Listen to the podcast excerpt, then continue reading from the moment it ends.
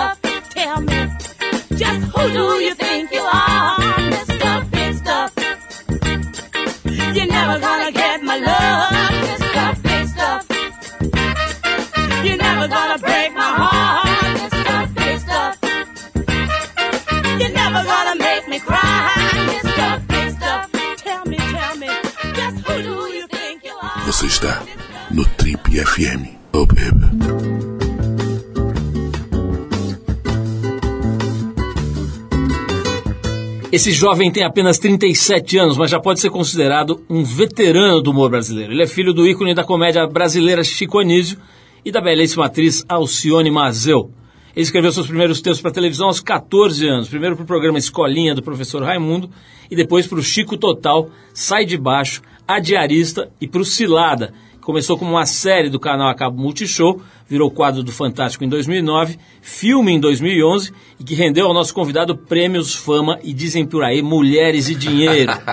Entre seus trabalhos mais recentes estão o filme Muita Calma Nessa Hora 2, o quadro O Baú do Baú do Fantástico, exibido no ano passado pelo programa Dominical da Globo, e o monólogo Sexo, Drogas e Rock and Roll, que está em cartaz em curtíssima temporada, está acabando aqui, aqui em São Paulo, no Teatro NET. Foi muito bem falado, muito elogiado pela crítica especialmente e pelo público. Se você assiste televisão ou frequenta o teatro e o cinema, já deve ter percebido que o papo hoje aqui no Trip é mais uma vez com o nosso querido Bruno Mazeu de Oliveira Paula, mais conhecido como Bruno Mazeu, que estreia ainda esse ano o filme Os Cara de Pau, obra feita especialmente para o filho dele, o jovem João. Bruno, um prazer te receber aqui novamente. Eu achei que você tinha vindo aqui ano passado, tô vendo que foi em 2011. É, eu por mim eu vinha todo ano. Pô, tem que vir mesmo, cara. Muita coisa legal rolou na tua carreira de lá pra cá, então a gente vai poder botar a conversa em dia. Quero começar falando da sua, da- desse seu monólogo, cara. Eu fiquei impressionado com a crítica, né? Porque a crítica, cara, é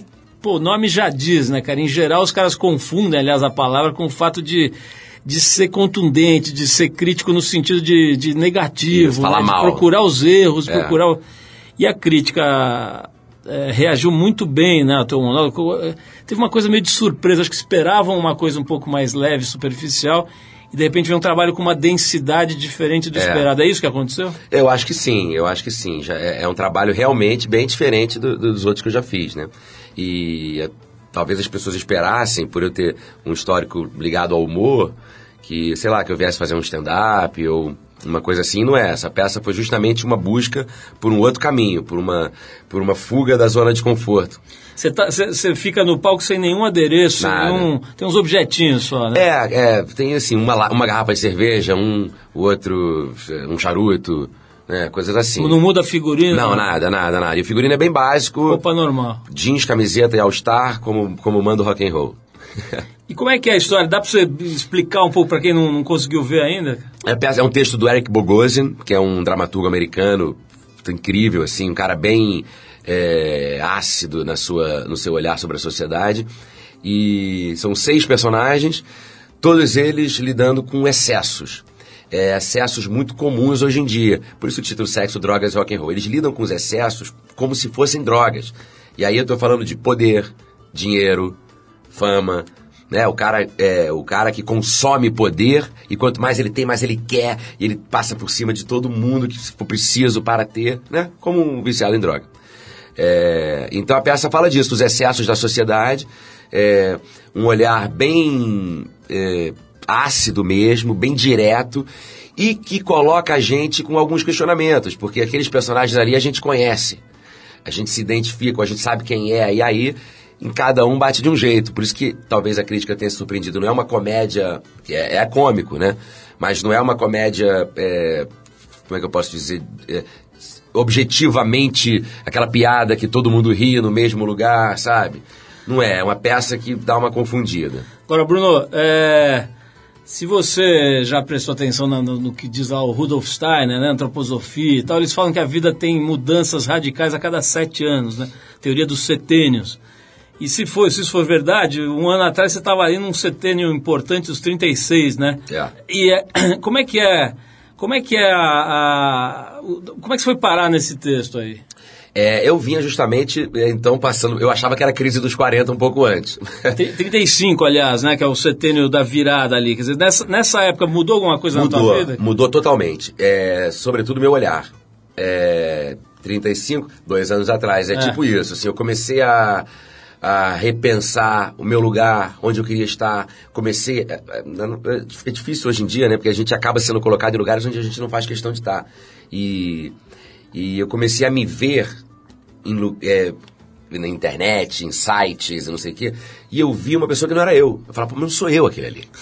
Então se criou um personagem, talvez eu mesmo tenha colaborado, eu não sei. E eu comecei a não me identificar. E isso começou a me incomodar profundamente. Mas você achava o quê? Meio bobão, meio bunda mole? O quê? É, eles, eles começaram a me botar meio bobo mesmo. Eu via e falava, cara, eu não sou babaca. Assim, pelo menos não assim. Não tanto, né? não tanto. É, e aí foi um momento mesmo de repensar. E teve a perda do meu pai, teve o meu filho chegando numa idade, tá, quase 10, então naquela idade Isso tudo foi nessa época dos 35? Tudo, tudo. É, é, então, assim, é, eu comecei a. Eu, eu dei uma retraída, fui tentar me entender mais, é, e voltei a escrever, e resolvi fazer essa peça, por exemplo, por ser um monólogo, por ser um monólogo de outro autor. O, mergulho que o monólogo exige na hora de você ensaiar, são dois, três meses, assim, que a vida para, você não consegue pensar em outra coisa. Né? Então. Você viu, isso- esse- você viu esse texto montado antes? não, eu nunca vi. Quem, quem trouxe pra mim foi o Vitor Garcia Peralta, o diretor, que ele é argentino, e ele viu em Buenos Aires. Porque esse CD já foi montado em uns 5, 6 países, mundo afora. E ele viu a versão de Buenos Aires. E aí ele trouxe o texto, é, eu adorei. e- Mas eu não vi. Ele viu essa e ele viu a americana. Agora, já teve gente que foi assistir que disse que viu a de Portugal. Bruno, é, imagino que isso, isso não deva ser a, a razão para a escolha desse texto, mas ou de um monólogo. Mas você ganha mais dinheiro com isso também? O fato de ser um monólogo tem menos gente para dividir? Acho que é meio Não, óbvio. É, tem menos gente, mas eu não ganho muito dinheiro com essa peça porque o texto é gringo, tem que pagar o gringo, tem, né, tem, é, é, não, não é essa, não é um show de stand-up, por exemplo, que o cara vai ele, o texto dele, e não tem direção e tal, né? Mas... Você É, está buscando aí outra história, né? É, é, é, realmente eu, eu precisava desse mergulho, assim. Porque eu eu comecei a atuar no teatro, né? Então, o teatro, de alguma maneira, eu, pra mim, pelo menos, funciona como uma volta à minha essência. E era isso que eu tava precisando, entendeu? Quando eu comecei a me ver campanha publicitária e não sei o quê, e aparecendo revista e, e, e- e aquelas besteiras, assim, Homem do Ano, essas besteiras, né? Você foi flagrado no Leblon beijando mulheres? Várias vezes. Eu, eu, porque justamente, assim, isso, eu não, pra mim sempre isso é uma coisa normal. Você vai tomar um chopinho, aí você conhece a menina ali, e pode rolar, isso com qualquer pessoa. E eu, eu agia se- normalmente. Como, sabe? É, mas aí depois eu aprendi um pouco. E não ensinou pro Adnet, né? Olha só, vamos tocar uma música aqui, depois a gente volta para falar do que nos interessa de fato aqui, que são as mulheres e as fofocas. Essa primeira parte é só para dar engraxada, É. entendeu? No convidado. Então vamos aqui com a banda Kings of Leon e um dos grandes sucessos deles, que é o Sex on Fire, para já introduzir nesse âmbito que queremos trazer aqui, um momento picante do nosso programa. O álbum dessa que traz essa música Sex on Fire chama-se Only by the Night, e é de 2008, quando o, o Bruno tinha 37 anos. Ele só tem 37 anos, vai ter para sempre. Vamos ouvir então o Kings of Leon, a gente já volta conversando hoje com o nosso convidado de honra, Bruno Mazeu, aqui no Trip FM. Vamos lá.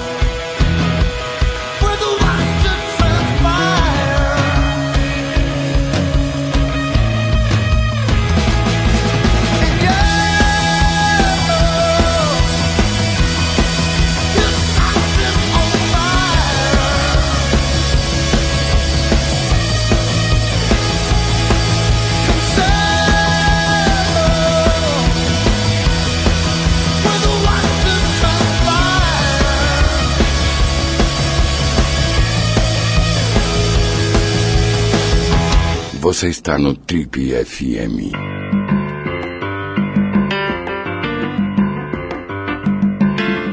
Legal, pessoal, estamos de volta hoje recebendo aqui o ator Bruno Mazeu para bater um papo com a gente. Estamos falando aqui sobre coisas interessantes. Bruno, eu citei no começo do programa, cara, essa história da crítica, né? E você já levou várias bordoadas aí da crítica, né? Esses, esses filmes meio, meio blockbusters aí, que você participou e, e que fazem um puta sucesso nessas comédias, cara. A crítica, em geral, rejeita, né? É. Trata como um gênero menor e tal. Você já foi alvo de muita crítica pesada, assim? Porra, muito, muito. Tem uns que levam até pro pessoal. É, tem umas críticas que são bem, assim, agressivas mesmo. É, depois de um tempo você vai acostumando, né? Vai, vai acostumando. Eu me lembro quando saiu E aí Comeu, por exemplo, que é um filme que eu adoro. Acho um filme muito é, é, sensível, apesar do título. Eu me lembro que quando começaram a sair as críticas, começaram a sair críticas muito boas. Assim, em revistas até conceituadas. Aí depois que ele entrou no cinema mesmo, aí vem a crítica de jornal e tudo, aí porrada. Aí porrada, assim. A- a- a- o bonequinho do Globo, então, ele, ele tá um comigo, ele, ele dorme, mas ele não acorda nunca mais. Eu até falo, tem que rir baixinho pra não acordar o bonequinho, né?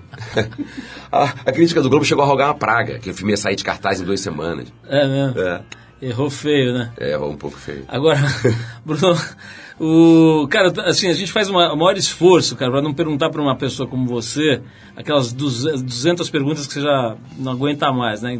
Ah, sombra do pai, não sei o quê. Mas teve aqui recentemente um cara que viveu essa questão do pai famoso, cara, e é um cara que é muito mais velho que você, de outra geração, né? Que é o Carlos Alberto da Nobre Sim. o de Nóbrega, né, que acho que é o correto. E ele é uma figura, a entrevista foi uma delícia aqui, um papo excelente e tal. E tinha um negócio dele querer voltar com a ex-mulher, enfim, uma figura. E ele, e ele contou que ele começou a escrever escondido por causa da questão do pai, né? O pai, não sei se você, acho que não é muito da tua Manuel época, Nóbrega, mas Manuel você sabe quem é, Sim. quem foi, né? Figura importantíssima no, no cenário de televisão da época, né? E o cara que meio que deu a mão pro Silvio Santos. Exatamente, ele criou o baú. Criou o baú, exatamente. Então, o, o Carlos Alberto falou pra gente que ele começou a escrever escondido do pai para não, enfim, não causar melindres, né? ele não mexer naquele, naquele cenário todo colocado, né? A tua história é bem diferente, é aquela história do Boni, né, que te contratou. É. Então, assim, tentando não fazer a mesma pergunta de sempre, mas acho que é um negócio muito curioso para quem tá vendo, né? Eu já vi imagens suas de criança, você criança no, no vídeo e tal. Mas como é que é essa história da contratação pelo Boni aos 14 anos? É, não foi uma contratação. É, eu escrevia, eu já escrevia desde 9, 10, umas coisas amadoras. Quando estreou a escolinha, pouco nessa época mais ou menos, é, eu adorava, sobretudo, os personagens mais infantis, vamos dizer assim. E aí eu comecei a escrever algumas piadas é, de alguns personagens específicos e tal. E o meu pai, ele, a coisa que ele mais gostava era escrever. Ele já estava, ele era muito, ele gostava muito de me incentivar nessa questão, porque quando ele viu que eu gostava de escrever, ele, para ele, é, foi uma maravilha. E aí, como eu comecei a escrever essas piadinhas, eventualmente ele usava. E aí, e falava pro Boni, ó, pô, tô usando aqui a piada que o Bruno escreveu. Aí o Boni falou, ó, então vamos, vamos motivar ele. E aí ele fez comigo um acerto assim de um cachê por piada aprovada. Mas era assim, era um cachê tipo 50 reais por piada, sei lá, é, uma, é- é um- uma coisa simbólica. Ah, dá pra dar Era- uma carga no celular. né? Exatamente. era, uma, era uma motivação que ele achou. Então foi, era um incentivo mesmo, assim. Desde. Me lembro que meu pai tinha uma mesa, do escritório dele era uma mesa muito grande, é, com uma máquina de escrever também muito grande, e ele me deu uma olivete daquela verdinha que eu tenho até hoje até. E ele botou do lado da mesa dele, que era muito grande, uma mesinha pequena, com a minha olivete, entendeu? E, ele fica, e eu sonhava em chegar na máquina de escrever dele, que era, eu não me lembro a marca, mas aquelas grandes, não era elétrica não, mas grande, Sei. sabe? E falava, pô, um dia da bunda vou chegar nessa máquina. Então, se eu tá ali do lado dele, já era um. E, e- e tinha isso, assim, de, pô, posso escrever na sua máquina hoje, sabe? Então tinha um incentivo muito grande, assim, nesse sentido. Lembrando do teu pai, cara, acho que a gente até falou disso no, no último papo, e... mas eu queria saber, cara, de novo. é, ele morreu meio triste, assim, cara, meio amargurado, meio, meio ressentido com a coisa de ter ficado meio afastado. Não, no fim não. Ele teve esse momento, mas ele já, no fim da vida, ele já estava meio até conformado, eu acho. Sei. Mas ele não reclamava mais. É, mas provavelmente ele. Ele recebeu muitas homenagens em vida, no fim da vida. A verdade é essa, sabe? Ele foi muito homenageado. ele ganhou prêmio de cinema, é, ganhou um especial de fim de ano na Globo, que nunca tinham feito, sabe? Então ele, ele recebeu muitas homenagens e isso deu a ele, eu acho, uma, um fim de vida é, onde ele ficou com a cabeça melhor. Você acha que ele. Porque tem uma coisa complicada que é saber parar também, né, Bruno? É. Você vê isso até em atleta, em gente de todas as atividades, em profissional liberal. Então, o cara lidar com a ideia de, de parar, né? a finitude de qualquer coisa já é, É. meio complicado. Né? Você acha que teu pai lidou bem com isso ou lidou mal, cara? É, eu acho que ele podia ter feito outro caminho mais pro fim da vida. Eu falava isso pra ele. Eu achava que ele tinha que. ah, É, é, fazia. Ele fez, de fato. Foi fazer novela, fez filme. Quando ele fez mais filmes foi no fim da vida. Mas eu acho que ele podia ter. Eu falava, eu falava pra ele que ele não precisava tatuar toda semana. Ele não precisava fazer show todo fim de semana. Mas ele não conseguia não fazer. Ele ia fazer show ele, até o fim da vida, enquanto ele teve saúde, ele ia fazer show em Piracicaba, em Araraquara. Ele gostava disso. Tem, uma, tem a ver com a tua peça, né? Quer dizer, o cara cria uma dependência química, é, né? cara? É, exatamente. Ele, ele, ele, Uma droga. ele ficou muito triste quando ele parou de trabalhar, sabe? Era quando ele ficava mais é, triste mesmo, triste, sabe? É o não trabalho. Ainda mais uma pessoa que trabalhou a vida inteira muito, né? Deve ser difícil pra caramba. Pô, ainda mais pra, pra quem faz as pessoas sorrirem, né? Você tá triste todo É. o tempo, deve ficar ruim. É. né? Falando em, em droga aqui, o, Bruno, lembrando que o Bruno tá com a peça Sexo, Drogas e Rock and Roll no Teatro Net, é isso? Isso, ali no shopping Vila Olímpia. Shopping Vila Olímpia. É. Então, Então, tem, mais, tem mais... Uma semana. Mais quarta e quinta. É, que na verdade não tem quarta, vai ser essa semana última, excepcionalmente só quinta. Só quinta-feira. É. Última chance de ver. Última chance. Bom, então pra, pra gente tocar um som aqui que tem a ver com a peça do Bruno e com o que a gente estava falando agora há pouco, a gente vai com um clássico do Eric Clapton, é, que é a Cocaine, que acho que nem é dele, né? Cocaine, se eu não me engano, é do J.J. Cale, exatamente. Vamos então com o Eric Clapton interpretando esse clássico do, do J.J. Cale, é, que é Cocaine. Daqui a pouquinho a gente volta então para bater mais um papo com Bruno Mazeu, nosso convidado de hoje. Vamos lá.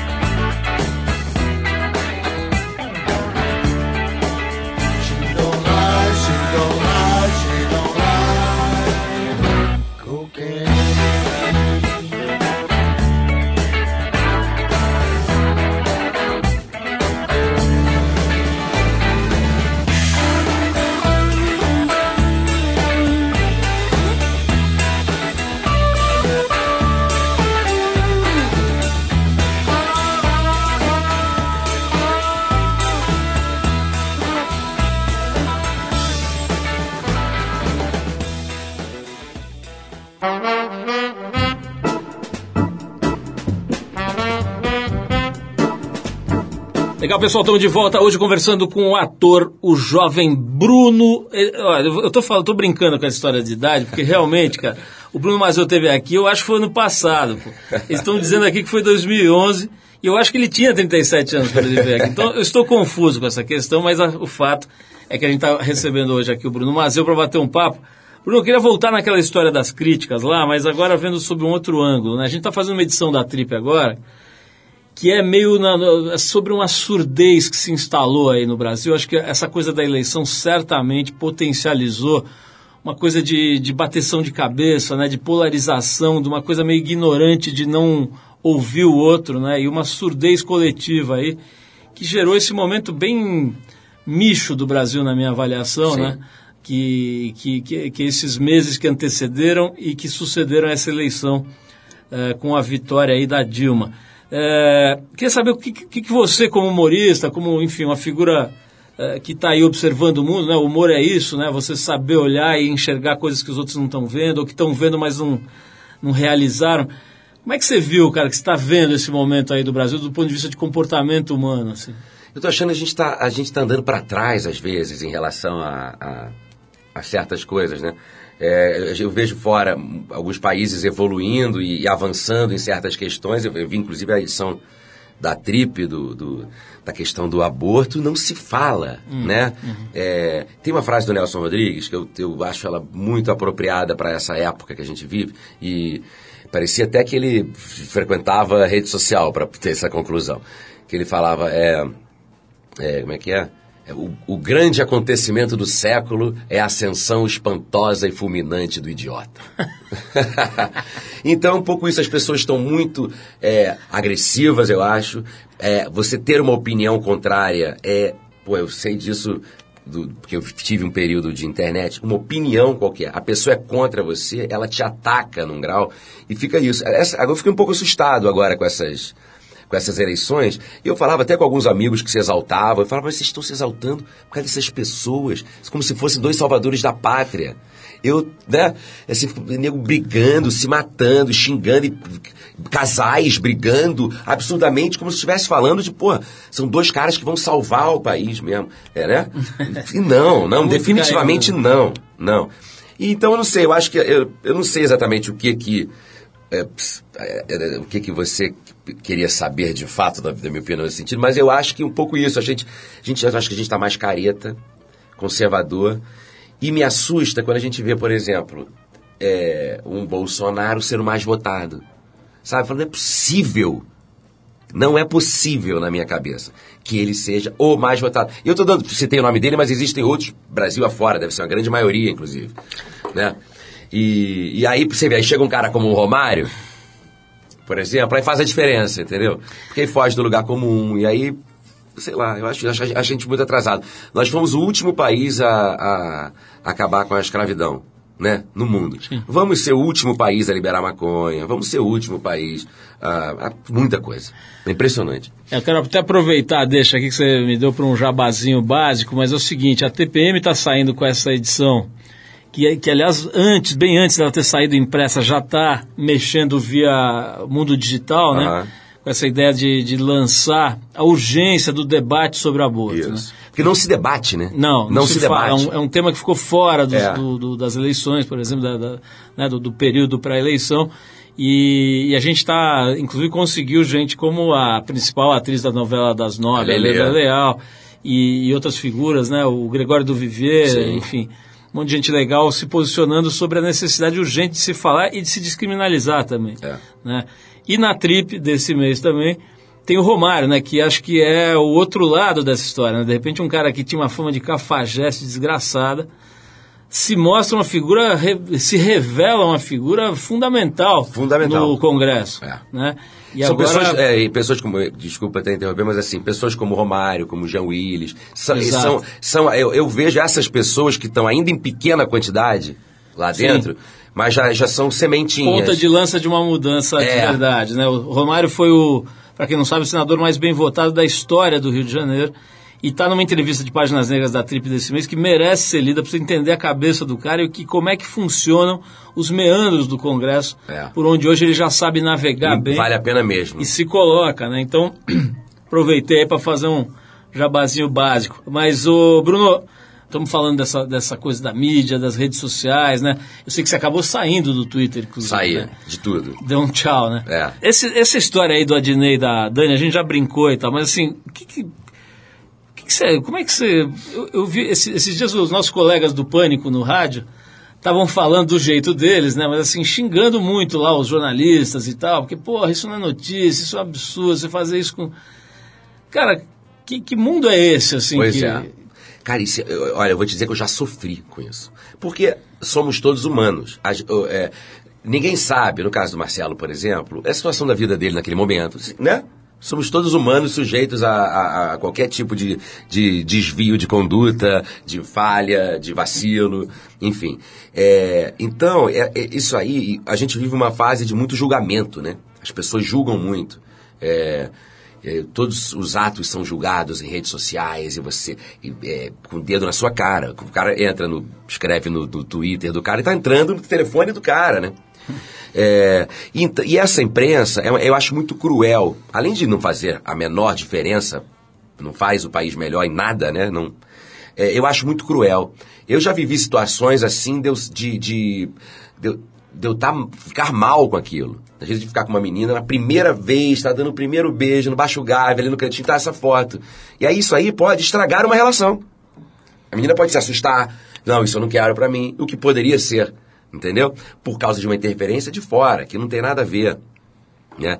Eu me lembro que. é, Não, eu já sofri, já, já, já sofri, assim, de, de serem cruéis por causa de, de coisas desse tipo. Ô Bruno, e, e você, eu me lembro que a gente conversando aqui da- na última vez, você falou da análise como uma coisa importante na tua vida. Continua importante? Continua mais, mais ainda. Nesse período, é, quando eu tinha 37 anos, nesse período que você falou da- dessa, dessa mudança, eu tinha parado a análise daquela vez e eu voltei com uma nova analista e aí eu acho que está sendo a melhor fase de análise minha. Talvez eu esteja me sentindo mais preparado para fazer análise. E estou indo mais a fundo, sabe?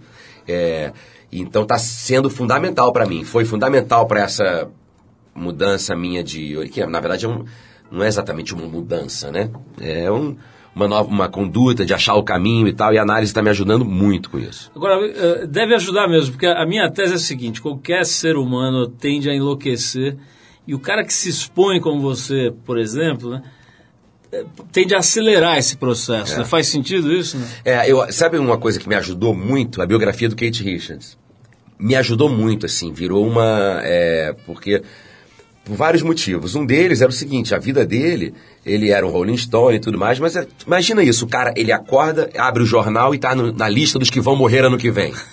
Entendeu? Ele tava todo ano na lista dos que vão morrer. Como é que é isso? O cara é um ser humano, ele abre o jornal, isso, bate nele de algum jeito, né? É, fora a questão de como se colocar dentro do sistema, sem deixar de ser você mesmo. Eu acho que é- esse é o grande desafio, entendeu? Então, exposto, estamos todos.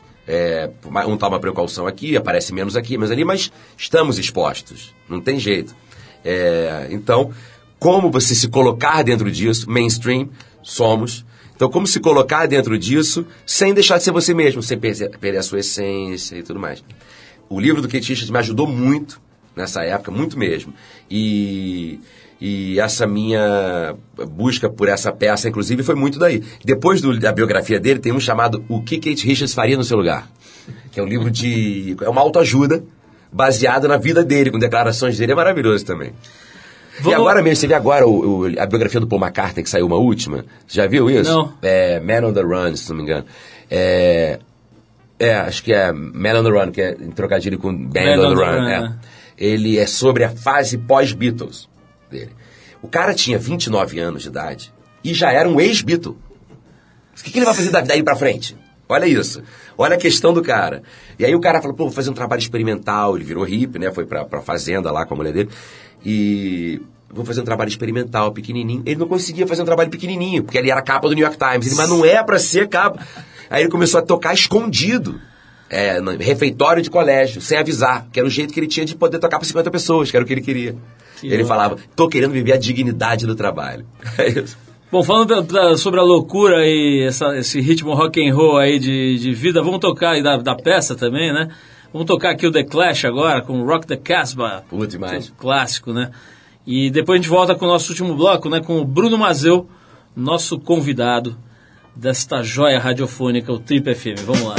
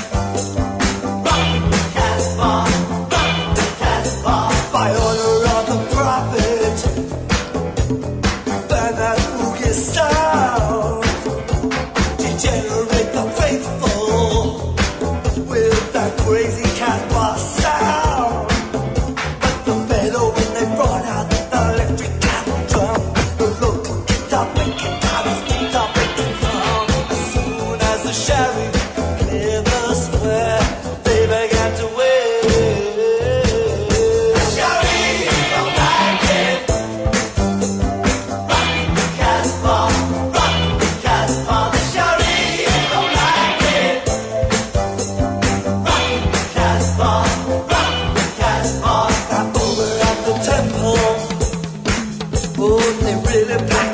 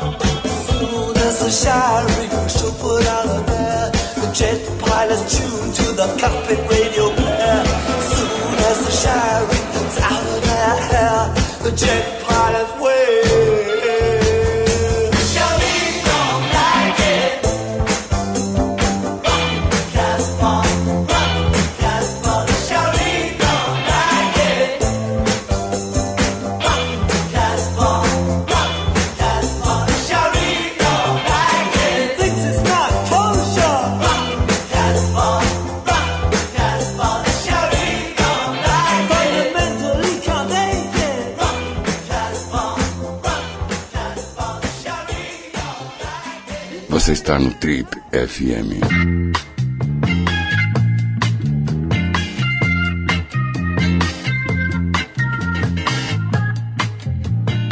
Legal, pessoal, estamos de volta. Se você perdeu a primeira parte da entrevista, os primeiros blocos, né, a entrevista do, do nosso querido Bruno Mazeu, é só ir lá no trip.com.br, tem todas as nossas entrevistas dos últimos 15 anos, acho mais, né? Muita gente baixa para ouvir, tem gente que fala pra gente que ouve no trem, que ouve no ônibus, que ouve de- andando de bicicleta, outro que faz ginástica e tal. Então é, é legal avisar o pessoal que dá para baixar e ouvir a hora que você quiser, e tem entrevistas antigas, enfim. Mas, Bruno, é, desde o nosso último papo, cara, o humor deu uma evolução. Só não evoluiu tanto quanto a gastronomia, né? Que tá me irritando, assim. Não tem mais nada na televisão que não tem um cara cortando um, um tomate, né? É verdade. E, mas, enfim, o humor também deu uma ocupação, assim, ocupou o- as TVs e, enfim, o, o assunto do humor, né? Dessa nova leva, que de alguma maneira talvez seja um dos precursores aí dessa fase mais recente da- do humor. é, ele também tomou conta. Propaganda, por exemplo, tudo agora é uma piada, né? Um carinha do stand-up. Os gols do Fantástico agora é piadinha. Gol fantástico, todo mundo quer, quer ser meio engraçado. É. e- Como é que é, cara? Assim, tem, tem de todos os, os- os- os, ah, tipos, né? Você tem Pânico, CQC, Porta dos Fundos, aí tem o Adnet lá fazendo aquele programa do, do- com o Márcio Smer. O- enfim, um monte de coisa ali, cada um na sua gradiente ali, né? Mas não tem uma- um risco, cara, de uma certa saturação, assim como eu acho que vai acontecer com o negócio de culinária. Daqui a pouco ninguém aguenta mais ver um chefe, né? É, mas, mas a questão da culinária é mais difícil, né? É porque o, o- é mais difícil você variar. Nos programas de humor, você vê, esses aí que você citou são todos absolutamente diferentes um do outro, né? Eu acho que a grande virada recente do humor se deu é, graças ao Porta dos Fundos. Eu acho que essa foi a grande virada. É, por vários motivos. Primeiro porque foi a primeira coisa, pelo menos eu acho que de internet e de humor foi a primeira coisa realmente bem produzida, bem realizada, porque outras coisas já existiam, né? É, então ela teve na questão da realização uma evolução. E ela, é, ela, é, ela, a porta, não, o Porta dos Fundos, é, eles deram o passo à frente no conteúdo, porque as televisões passaram a ter que correr atrás. Porque depois que o Porta dos Fundos, que tem pelo número de visualizações, mais audiência do que o programa da Globo. Né? É, quando isso começou a ser uma coisa comentada por todo mundo, de todas as classes, e tu- não tem como negar, não dá pra voltar. E aí a, a própria Globo deu passo à frente com o programa do Adnei, do Márcio, que eu acho o programa mais ousado da TV brasileira de humor. Primeira vez que a Globo realmente se critica, né? E, e, é- e era inevitável, assim, por se- e a gente falava isso lá no, no, no fórum, assim, se, se, se não usar o Porta dos Fundos a favor, aí não vale a pena. Porque qualquer coisa que você faça é, recuando, não vai agradar. Agora, o. A, a gente fez agora no, na- no mês passado, não sei se chegou a ver, a capa, uma das capas era a Fernanda Torres, que era uma edição voltada para tentar pensar um pouquinho sobre o futuro da TV, É, né? Eu via. O que, que você acha, cara? TV, eh, enquanto eh, TV aberta, quer dizer, a- o aparelho mesmo da te- televisão como centro da sala, a entrada dos canais acaba, a força que eles ganharam. Qual que é, que é o teu prognóstico como sendo um cara de dentro Cara, disso? sabe que eu, eu, não, eu não sei dizer. Porque é, eu não sei se, se vai até quando as pessoas vão sentar para ver TV, né? É, eu gosto de ver na TV. É, mas a, galera mais nova não se incomoda de ver no, no celular. Né? Eles podem ver um filme no celular. Porque é- é- a, a cultura já é essa. Então essa nova geração que está chegando é que vai ditar isso. Eu realmente não não sei fazer prognóstico. É, acho que a, a, a televisão ela vai ter que de alguma maneira encontrar o seu lugar. É, e eu acho até que ela teve, talvez a, a, a crise da indústria do disco seja uma, uma- um bom espelho, porque a indústria, a indústria fonográfica acho que não levou fé no negócio da, da, da música, da internet e tal, e aí dançou. A televisão já tem essa referência, aí já tem um Netflix da vida, essas coisas, essas programações que você monta. Então as TVs, sobretudo as abertas, acho que elas vão ter que repensar a sua maneira. E eu tenho, o medo que eu tenho é que a TV aberta vire um, uma coisa novela do SBT, entendeu? Eu acho que é isso que não pode virar, porque a gente ainda tem na televisão programas de muita qualidade. Mas se começar a, a, a dispersar a televisão para se manter, talvez tenha que apelar para isso. Eu não sei, eu realmente é, não sei nem do, de onde eu vou pagar as contas daqui a um ano e meio quando acaba meu contrato. Bruno, é, talvez só tenha uma coisa mais chata, cara, do que essa história do politicamente correto, da- dessa patrulha, cara. Que essa turminha que acha que é legal ser politicamente incorreto e, que Ah, e cara, usa isso, né? é muito chato, usar como salvo-conduto, né? É, para fazer qualquer coisa. Fala assim, porra, eu sou politicamente incorreto, mandei meu síndico se fuder. Você não é politicamente incorreto, você é mal educado, é diferente. né? não, é, é- é- é, virou essa coisa do, do chocar, né? Vou chocar. E. é, Que acho que também já, já foi meio enquadrado, né? Quer dizer, isso teve um momento aí que funcionou, que, É. que revelou pessoas e tal, e, e essas pessoas tiveram que baixar a bola, né? É, agora o que acontece é que as pessoas estão se incomodando muito, eu acho. Eu não sei se elas sempre se incomodaram, mas não tinham aonde botar pra fora. E hoje com rede social, com não sei o quê, tem. Não sei. Porque é, tem a frase do Rick Gervais, aquele humorista inglês, que é muito boa, que ele fala assim: não é porque você se ofendeu que você tem razão. Né? Você pode ter se ofendido, mas não quer dizer que você está certo. É, e eu acho que as pessoas estão se ofendendo muito. Acho que isso é. Pô, o Miguel Falabella tá passando um, uma. tá sendo crucificado desde antes do programa estrear, porque o programa chamava Sexo e as Negras. O nego não tinha visto o programa ainda. O programa é a favor dos negros, é botando uma luz naquele lugar ali e estão dando porrada porque. Onde isso vai parar, cara? Bruno, na tua peça eu tô vendo aqui, eu não assisti, mas é, tô, tô vendo aqui que tem um, um personagem, né, que é um músico famoso, que durante uma entrevista ele fala que compôs os seus maiores sucessos totalmente drogado. né? Yeah. É, o Eduardo Sterblich, que é uma outra figura interessante que surgiu Sim, nessa é. leva, né? É verdade. Recente, cara. Ele tem um trabalho de ator e faz lá uns monólogos e tal, e tá lá se descobrindo e, e tem Ele é uma, muito legal, né? O pai fez um filme agora com a Fernanda Montenegro, né? tem umas coisas muito interessantes. Né? O cara do Pânico com a Fernanda Montenegro é, É, genial. É, mas ele disse aqui pra mim que ele que, que o, o motor da criação dele é a dor pessoal, é o sofrimento, são as, as, as angústias, né? E, e a gente vê isso muito aqui na Trip também, cara. O, o- o grande celeiro de ideias aqui para a gente gerar pautas e temas, etc., é o sofrimento humano, mesmo, É. as questões essenciais, né, existenciais. O, o Fábio Pochá já disse que puta, o motor dele é essa loucura. O cara acorda querendo falar pra cacete, correr e andar e falar com todo mundo que tá em volta. Ele tem uma, uma- um, um moto perpétuo ali É. dentro dele, tal, tem, um- que, que dá aquela loucura que as pessoas gostam, né? Você tá em que lugar, cara? A tua criação vem das drogas, vem da, da, da alegria, vem da, da, da angústia? A- da- muito da angústia, muito da angústia, das neuroses, é, e muito do. Mas o- a minha matéria-prima mesmo, onde eu. É, é o, o mundo em volta, sabe? Um, um dos motivos até de eu ter saído de. de de Twitter e tal, é porque eu tava deixando de olhar o mundo em volta, porque você fica bitolado olhando para baixo pro celular.